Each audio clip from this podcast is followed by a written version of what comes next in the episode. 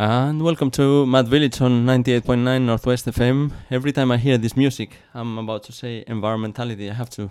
Maybe we need to change the intro, intro track. Uh, anyway, you're here with me, Jaime, and with Carol. Good morning, Carol. Good morning, Jaime. How are you? I'm well, thank you. Carol, I thought um, I would start by reading um, Primo, Le- Primo Levi's definition of an intellectual.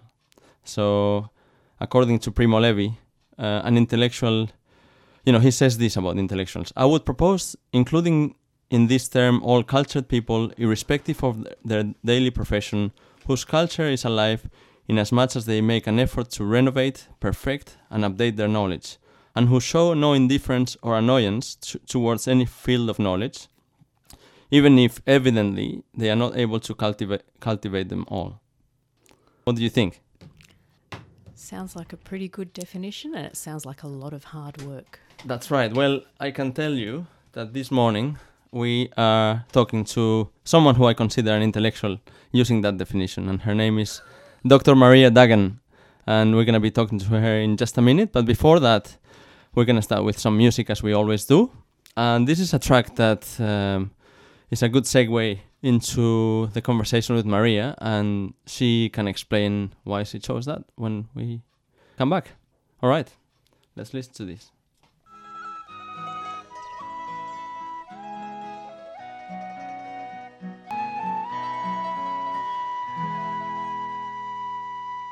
You can hear us live on 98.9 Northwest FM and streaming online at www.northwestfm.org, northwestfm.org for more information.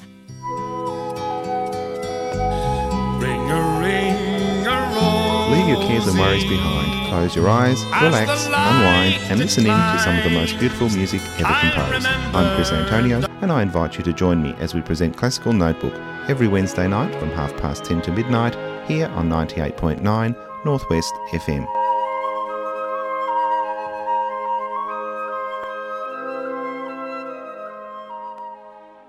Indeed, that is Northwest FM, and the show is Mad Village. Um, and you're here with myself, Jaime, and with Carol, and also with our guest. Uh, her name is Dr. Maria Duggan. And Maria, perhaps we can just put you on the spot by asking you about this song. Uh, well, thank you, and hello, Carol and Jaime. And I'm very honoured to be uh, asked to speak about this song and myself here this morning. Uh, and it's Song for Ireland, uh, sung by Luke Kelly of the Dubliners.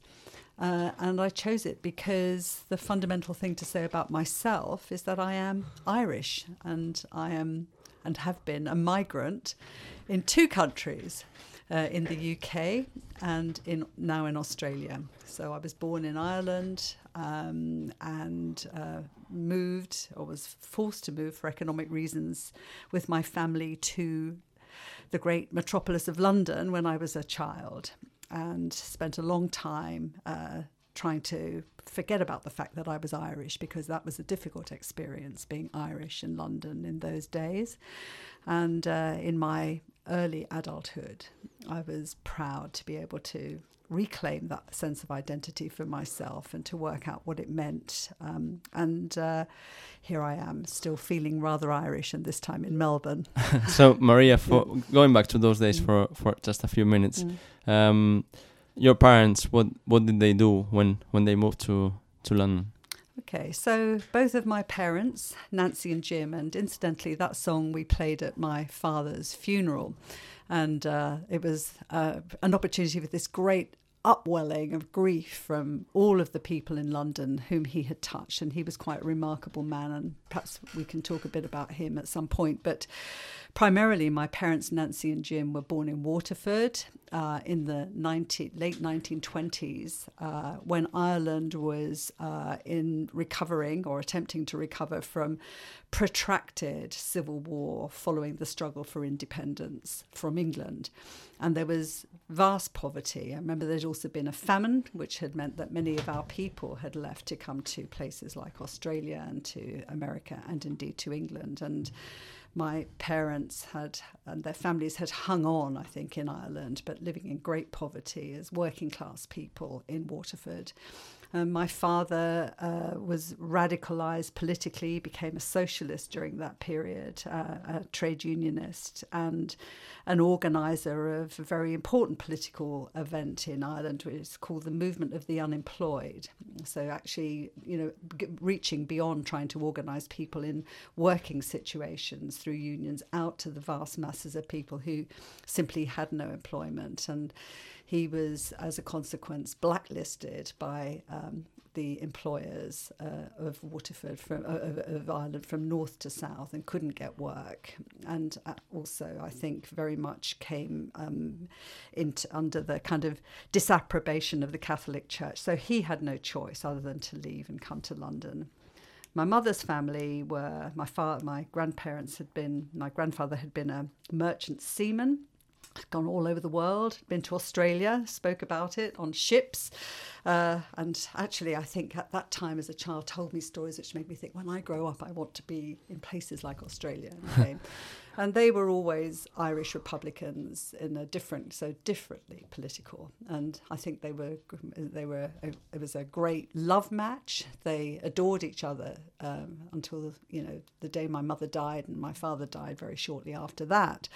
But they were always involved with local community activity, with um, uh, they had an overarching uh, mission and a quest around social justice, and I think that is probably what they gave to me and to all of my siblings. Mm. How many siblings do you have, Maria? Well, I had five. Um, I'm the oldest of uh, five children, and my brother uh, had a brother who died some years ago. So I'm now I'm now the oldest of four. Of four, yeah.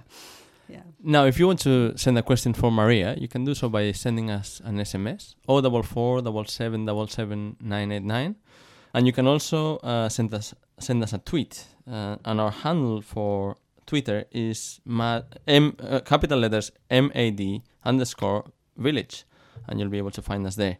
Now, um, so Maria, um, this was a great uh, situational background just to to know now you were in london mm. you had pretty lefty parents and very community minded um, and let's let's go to maybe your late high school days and where were you at that point and where were you leaning in terms of your future education Okay, so um, perhaps I can also say something, a word of appreciation for London, because um, I do love London and I think it has been a great shaping influence on me and many others. And what I like about London more than anything else is it doesn't belong to anybody.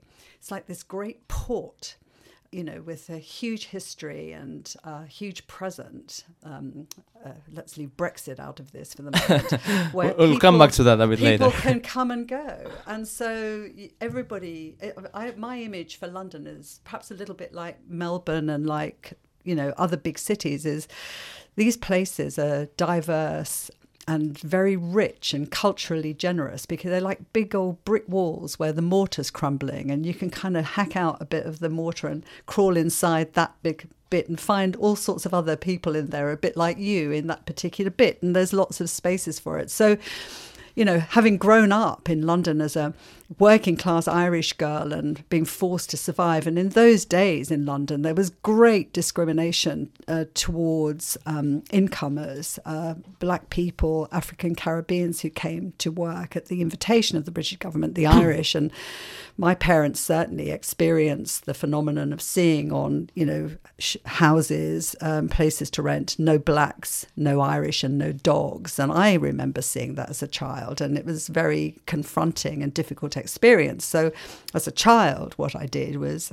I decided I was going to pass as English. So, my voice and my accent is very much a kind of survival mechanism, I think, to keep the kind of bad stuff away. I'm sorry about that now. My parents sounded Irish till their dying days, very proudly so, would always put on the brogue when the going got tough. But I was a kid, I was seven when we came to London. And so I grew up in London.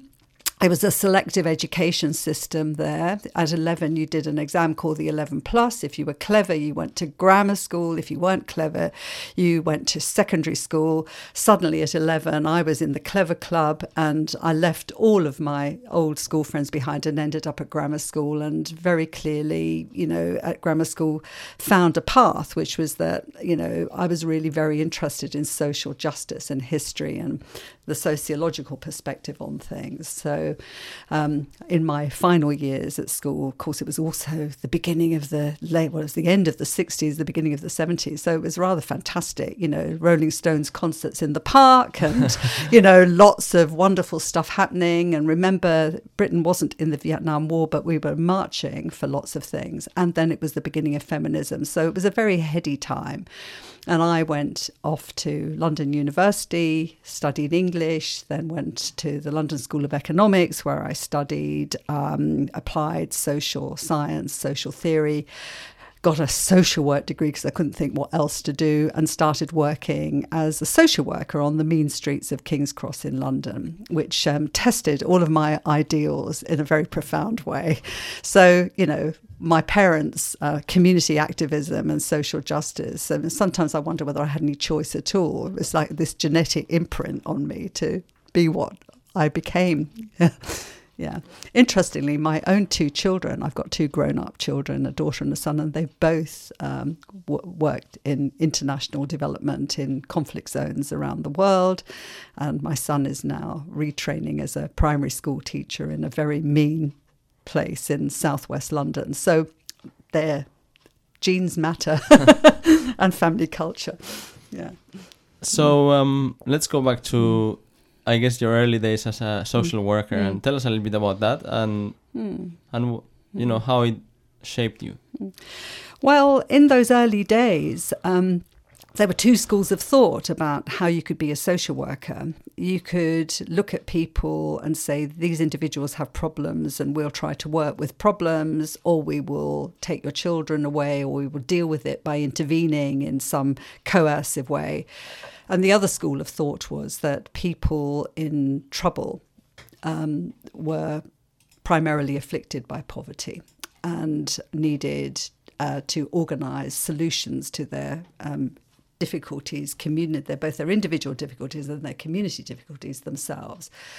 So that school of thought, which you know very much derived from a British tradition, tradition around radical social work, where you didn't impose solutions, but you worked with people to what we would now call empower and enable, was very much the school of thought that I, of course, was in. And um, I think at the time we worked as community workers rather than as social workers, and um, I think a lot of, in fact, when I was back in London in January, I noticed that there was a legacy to the kind of uh, stuff that I and colleagues did in terms of, um, for instance, there was a drop in centre for people with mental health problems in that part of London that I, I started with a local psychiatrist.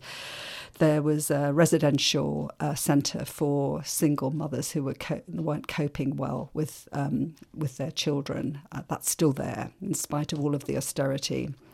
And at a certain point at that time in London, um, some of you may, may remember there was. Um, uh, there was a serial killer at large in the north of England called now known as the as the Ripper, the Yorkshire Ripper, who was attacking women who worked, uh, sex workers and women who worked on the streets, and then extended his range to attack women who weren't sex workers.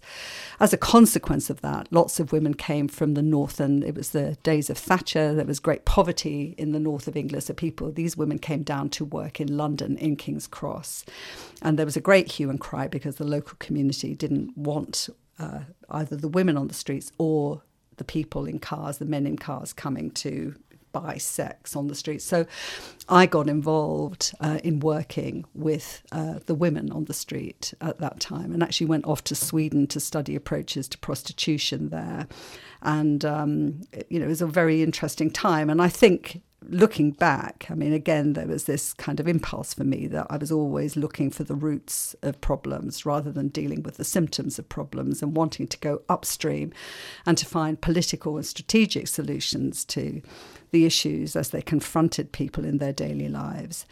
And uh, I think that experience of working with the prostitute women in King's Cross and then working with the local council and the local police and the local healthcare agencies to find a strategic solution, and indeed with the women themselves, was really quite kind of form, formational for me. And from that, I went off to um, do further study. Um, I went to a think tank and then went and did a PhD in um, various aspects of mental health, which is what I was increasingly becoming interested in public mental health and disorder. So that's a kind of encapsulates um, a very long number of years. I mean, in the middle of that period, of course, I got married and had two children, and um, you know, wouldn't want to kind of trivialize that.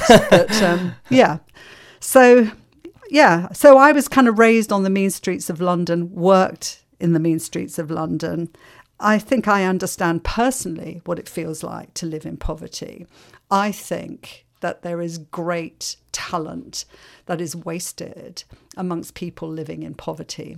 And my mission is to challenge uh, the forces and factors that oppress people and waste that talent, and to try to bring forward suggestions, political and policy suggestions based on sound research that will provide platforms for people to realize their potential. So I don't know whether I'm, you know, I'm getting old now, and uh, I don't. I don't know that I've been as successful as I would want, and the times seem to be against uh, ideas of social justice and egalitarianism. But in a strange kind of way, the older I get, the angrier I get. So the fire in my belly does not go out. but I mean, the Carol, really how, how do you feel about that yourself? Well, one of the questions I did want to ask Maria was how do you avoid despair in the sort of work that you've been involved with? How do you make sure it is fire and anger and mm. not despair and despondency? Mm. Well, I think we all experience despair and despondency, and there are times, certainly in the last two years, where I've felt at my lowest politically. But uh, Jaime has heard this story, and I'm going to tell you it now. That um, I went uh, in one of my despairing periods. I went off on a writer's course. I decided I was going to stop doing this academic work. I was going to become an old lady, and I was going to write a novel. Problem is, I don't know how to write a novel, so I went off to a writer's course. It was absolutely fantastic. It was a residential course for a week, and there were all sorts of interesting people there, including a young man and his very young wife, who had been obviously very, very severely injured. He was covered in wounds still, he was on crutches, he had difficulty walking, he was obviously in great pain. And in he was French. Uh, his wife was actually a young woman from Sydney. And in one of the discussions where I gave in to despair, he came and sat beside me um, on the sofa where we were and said, uh, Maria, he said, uh, my story is that I was the webmaster for Charlie Hebdo, the magazine which was infiltrated by terrorists, and he was basically shot point blank many, many times by uh, in this massacre, and spent a year in a coma. And the injuries and the still open wounds and the damage that he had experienced was was very apparent. And he said to me, and I was very shocked and amazed that he'd, you know, to hear this story. And he said to me, and I have come to the conclusion, Maria, he said, that these times are too terrible for despair. You cannot allow yourself the indulgence of despair. So when I hit despair these days, I think of this young man. His name was Simon, Simon. And if you're listening, Simon, over there in Paris, uh, you have been greatly inspirational to me and actually you're you're dead right because if we give in to despair and we stop fighting then the world will never change and we have got to change this world for all of our kids So you're listening to Mad Village on 98.9 Northwest FM. It is now 9.25 and our guest this morning is Maria Duggan and I think it's a perfect time to have a little bit of a break for a music track uh, a music track that we're gonna dedicate to Simone.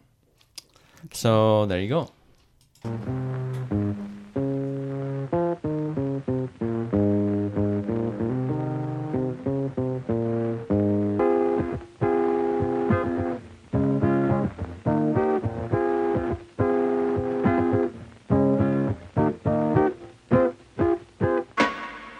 Well, I think that track doesn't need a, an introduction, but we'll still back announce it. So it was a Redemption song from Bob Marley, and that was actually an acoustic version um, performed at the studio with the Wailers. Maria, why did you choose that song? Oh, well, I love it. um, I love Bob Marley and the Wailers. Uh, But I actually saw uh, Bob Marley and the Wailers um, when I was in my early 20s at the Hammersmith Palais in London. And they played Redemption Song, and the joint was just jumping. I mean, people were standing on seats and screaming. And for me, I think it's the possibility of redemption. I mean, I think that's really important. And I speak as a non religious person, and I use that in a non religious way. There's something about the notion of um, social redemption.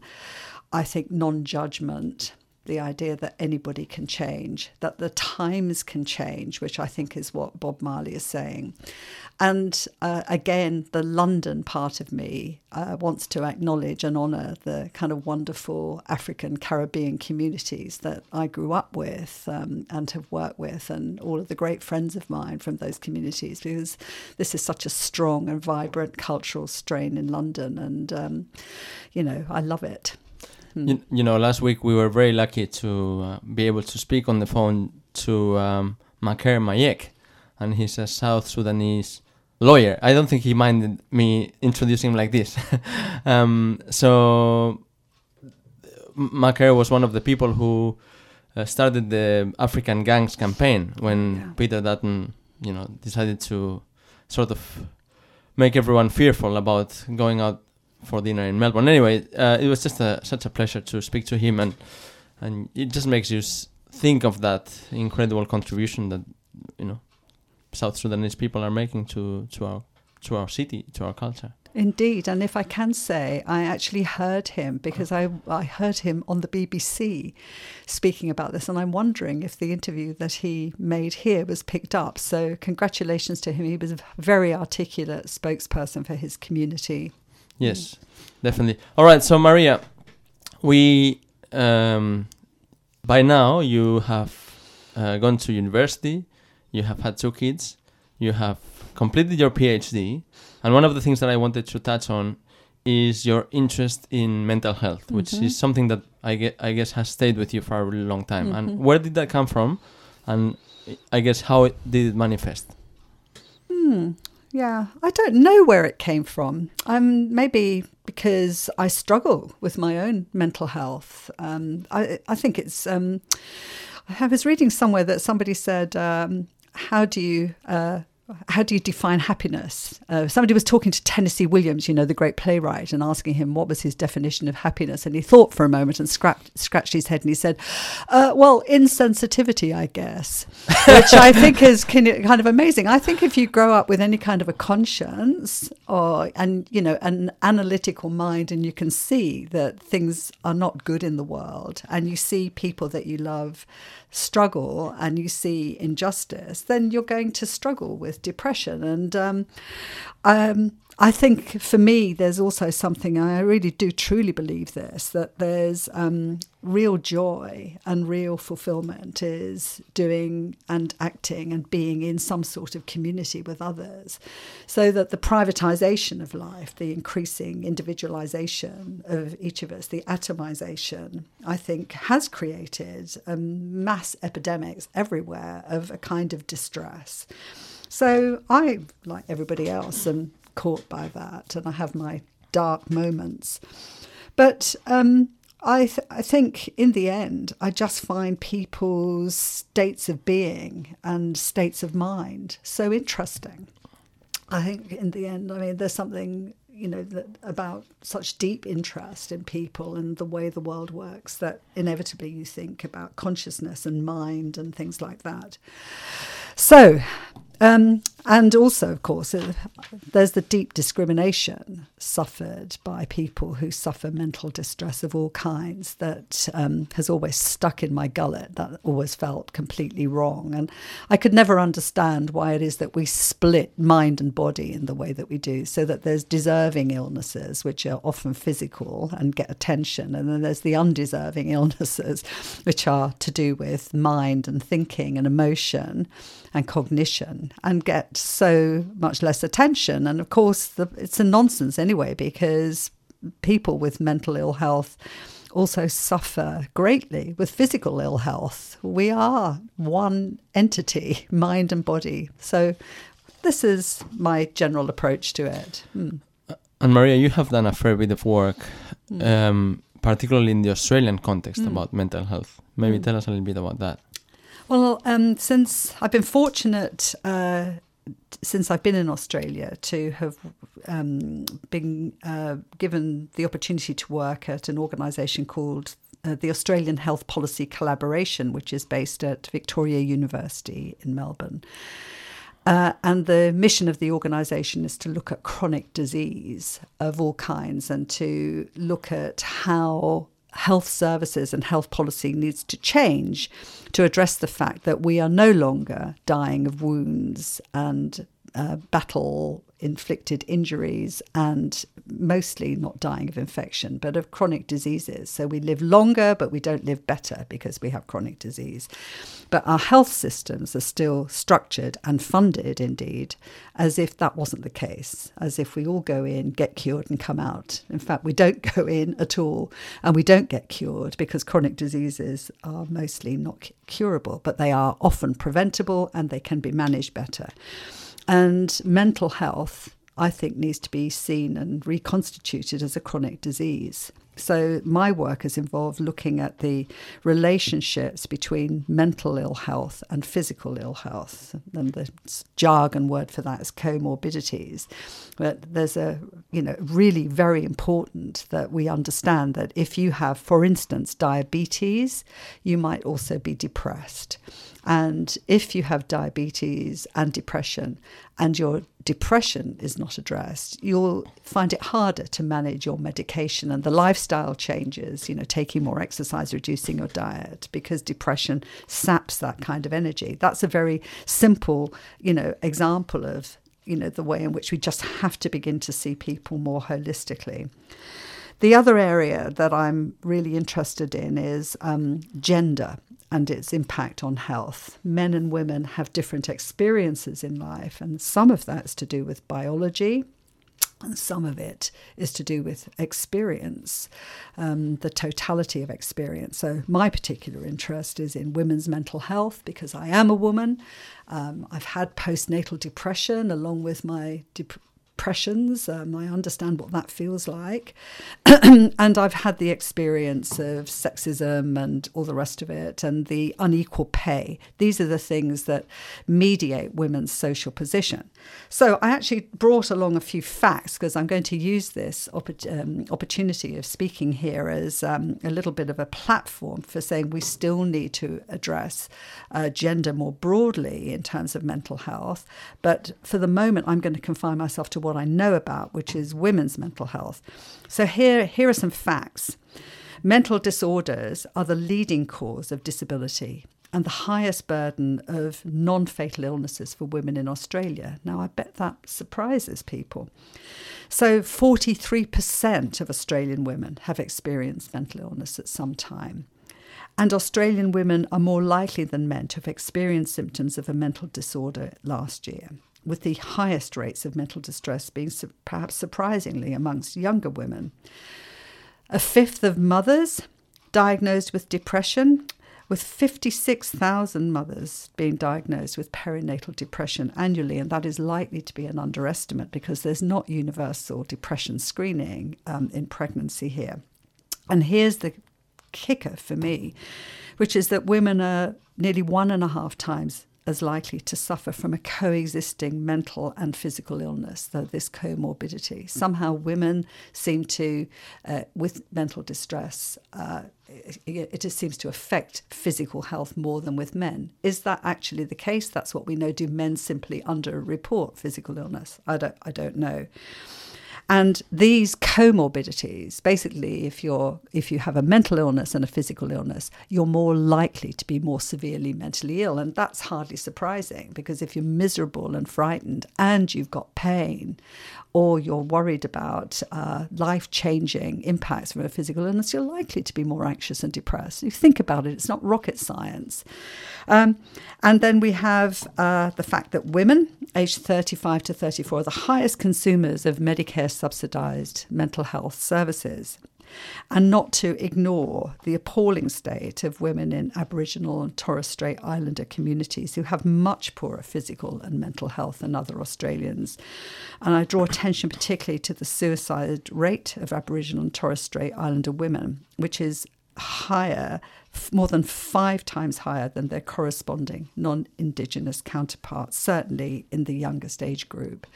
So I think this is all, you know, alarming stuff uh, because the burden of poor mental health amongst women has all kinds of adverse social consequences for the individuals themselves and for their families. But loss of productivity in the workforce, uh, the impoverishment of women and their families in general, and reduced uh, and, and, increased rates of welfare receipts. Um, and so I think my argument is that if you continue to view the world as if gender didn't matter, if you have gender blind policy, which ignores the role of gender or the different experiences of men and women as both cause and consequence of mental illness, and also a factor in treatment and response, your policy is part of the problem you know you, you you render it invisible and then you've got ineffective policy and you've got services that don't work to really address the problem. So i feel quite passionate in that uh, about that and um, i think it needs to be known and discussed. I think we need a brave conversation in australia and everywhere else about about these issues. Mm. how um, what's the interrelation between women's mental health and violence against women as well? Violence against women is a huge determinant um, of, of uh, you know women's mental ill health and indeed a range of other social consequences. Um, it's a, a factor in in it. Um, I also think somewhere in all of this we've got to think about the, the primary causes of domestic violence and start to ask questions about how men are in the world you know, and uh, clearly alcohol is a may and other forms of substance abuse are a major factor in this. But I mean, if it's not, I don't think I'm colluding at all with this problem if I say that somewhere when a man abuses a woman, it's not a sign of great mental health somewhere we have to acknowledge that men and women, in their different experience of a social world and experiencing pressures differently, um, manifest them in different ways. And we already know, for instance, that men um, suffer different kinds of mental illness. Uh, uh, fail to report, have different forms of health seeking, help seeking, etc., etc. Now, I'm, my expertise lies in women's mental health, but I acknowledge that if you have gendered policy and you begin to understand gender determinants of mental and physical health in a slightly different way, we might understand and respond better. Mm. Maria, I just feel that this particular topic uh, could could be covered. I mean, you know, we could have a whole show dedicated to this, and mm. you know, now I'm looking at the clock, and we're actually mm. not close to be running out of quite close to being to running out of time. So mm. I want to park that conversation there and um, because I want to talk a little bit about politics as well. I mean, it's, so it's not about it's not about stopping this conversation, but it's about putting it in the context of, of politics and lots of things that need to be done, not just on this front. Um, and I wanted to ask you a question because I know that you you have got involved in politics as well from the point of view of being part of a government of you know. Um, i wanted to ask you in in your experience since maybe the 60s or the 70s um, can you give us maybe some examples of some, some governments that you think have done things quite well? Hmm. yes Yes, That's a relief. yes, I can. I, I suppose I, have come to a view. In fact, I've been talking about this over this weekend because people have been lamenting the state of politics here uh, in Australia, and and rightly so. And indeed, as in the UK, we face Brexit and the sheer shambles around it and its appalling consequences. I've got my worries about that too. But so, my general view is in politics, you get a bit of what you want and you don't get everything.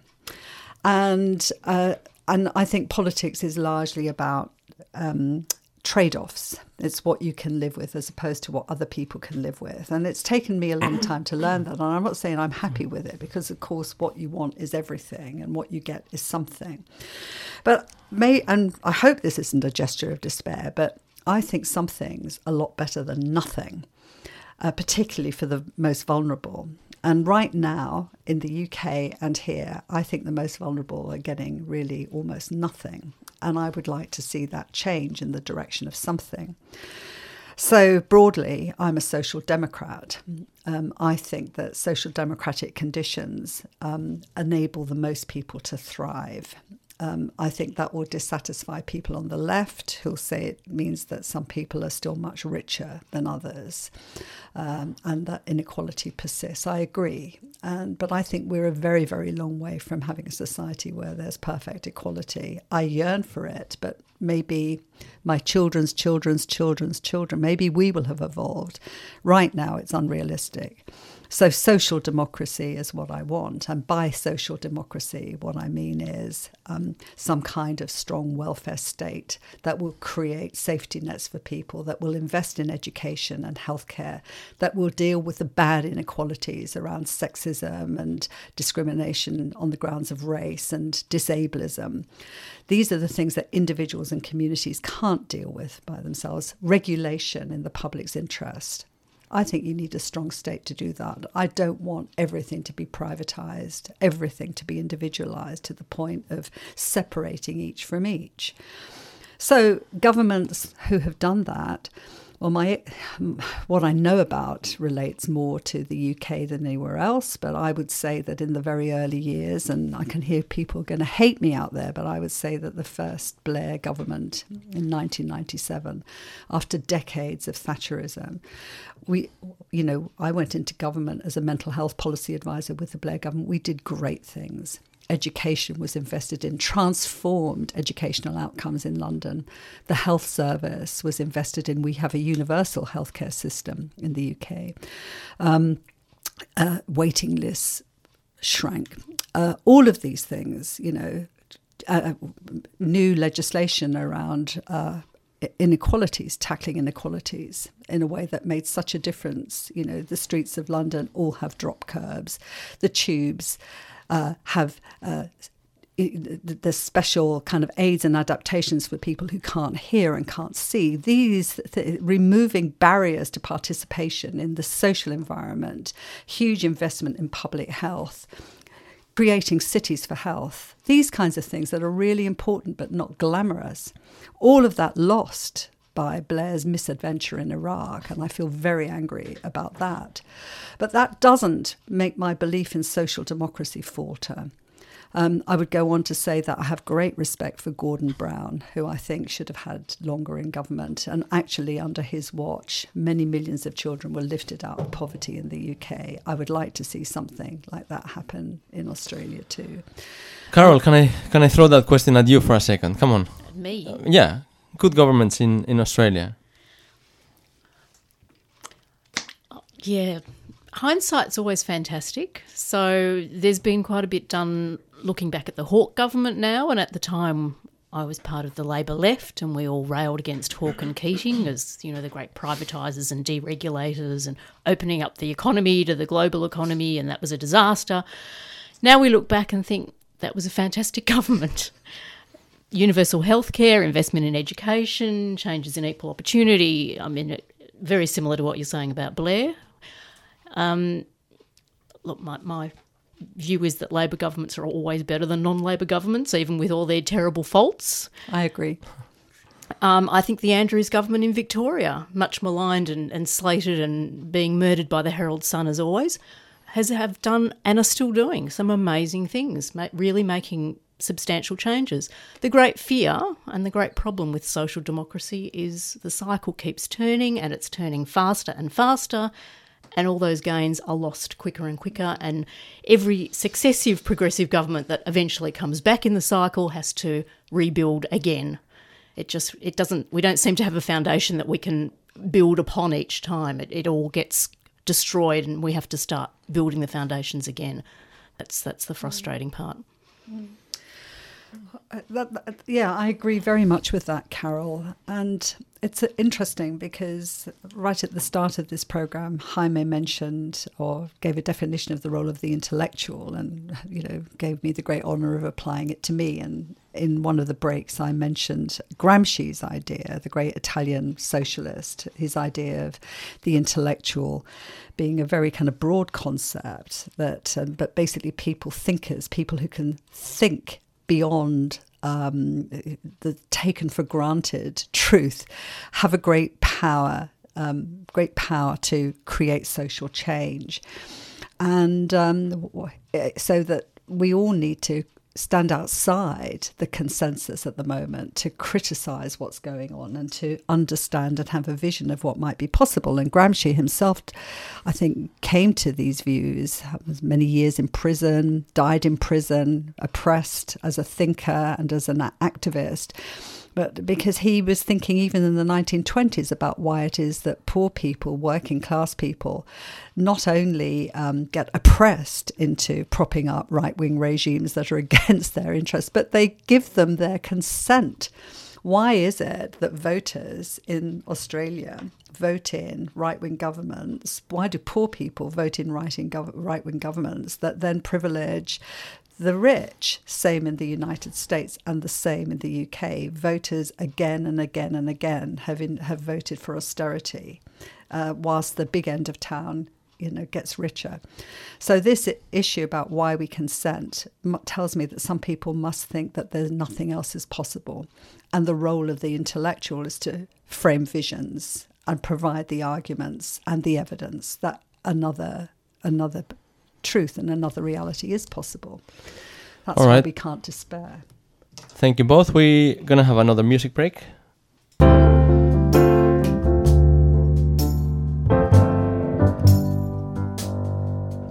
For me is you. The gain for me is you. The gain for me is you. The gain for me is love.